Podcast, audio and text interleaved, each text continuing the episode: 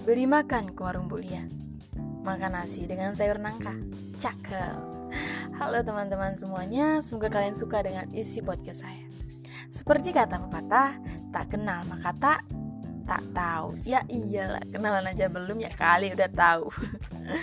Oke, kenalin nama aku nih Kadek Sari Ratna Kumala. Kalian boleh panggil aku apa aja karena namaku panjang Jadi tinggal milih nih. Tapi yang lebih familiar, aku dipanggil Dena sih karena yang namanya Kadek sama Sari ada banyak di sini. Ngomong-ngomong mau cerita dikit nih.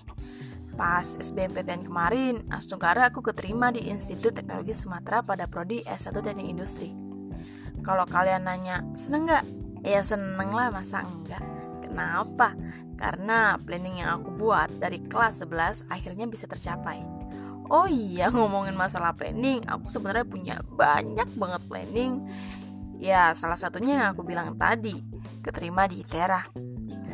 Walaupun banyak orang yang bilang ITERA itu kampus yang masih baru, ada lagi yang bilang kalau di ITERA itu gampang masuknya, susah keluarnya, ya aku nggak peduli. Because it's my life. Ini hidup aku, aku yang ngejalanin dan nanti aku juga kan yang nikmatin.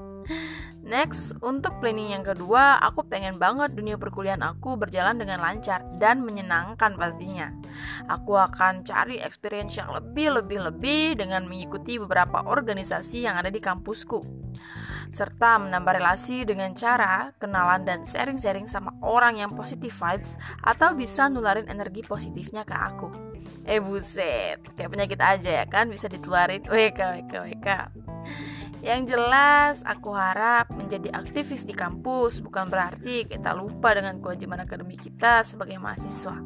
Harus pinter tuh yang namanya memanage waktu supaya nggak keteteran tugas. And the last of my second plan, aku pengen banget lulus dengan IPK tertinggi alias cum laude. Walaupun rasanya mustahil banget sih. Tapi kan rencana Tuhan nggak ada yang tahu. Yang penting usaha dulu sama doa, ya nggak? Untuk planning yang terakhir yang bakal aku sampaikan di podcast kali ini adalah aku pengen banget kuliah S2 sambil kerja. Ya kalau bisa dapat beasiswa. Terbilang nekat sih kalau mau kuliah sambil kerja. Yang aku pikirin dari dulu cuma satu. Gimana caranya aku ngebahagiain ibu bapak dan berhenti ngebebanin mereka. Daftar kuliah di ITER aja aku mendaftar sebagai calon penerima KIP kuliah.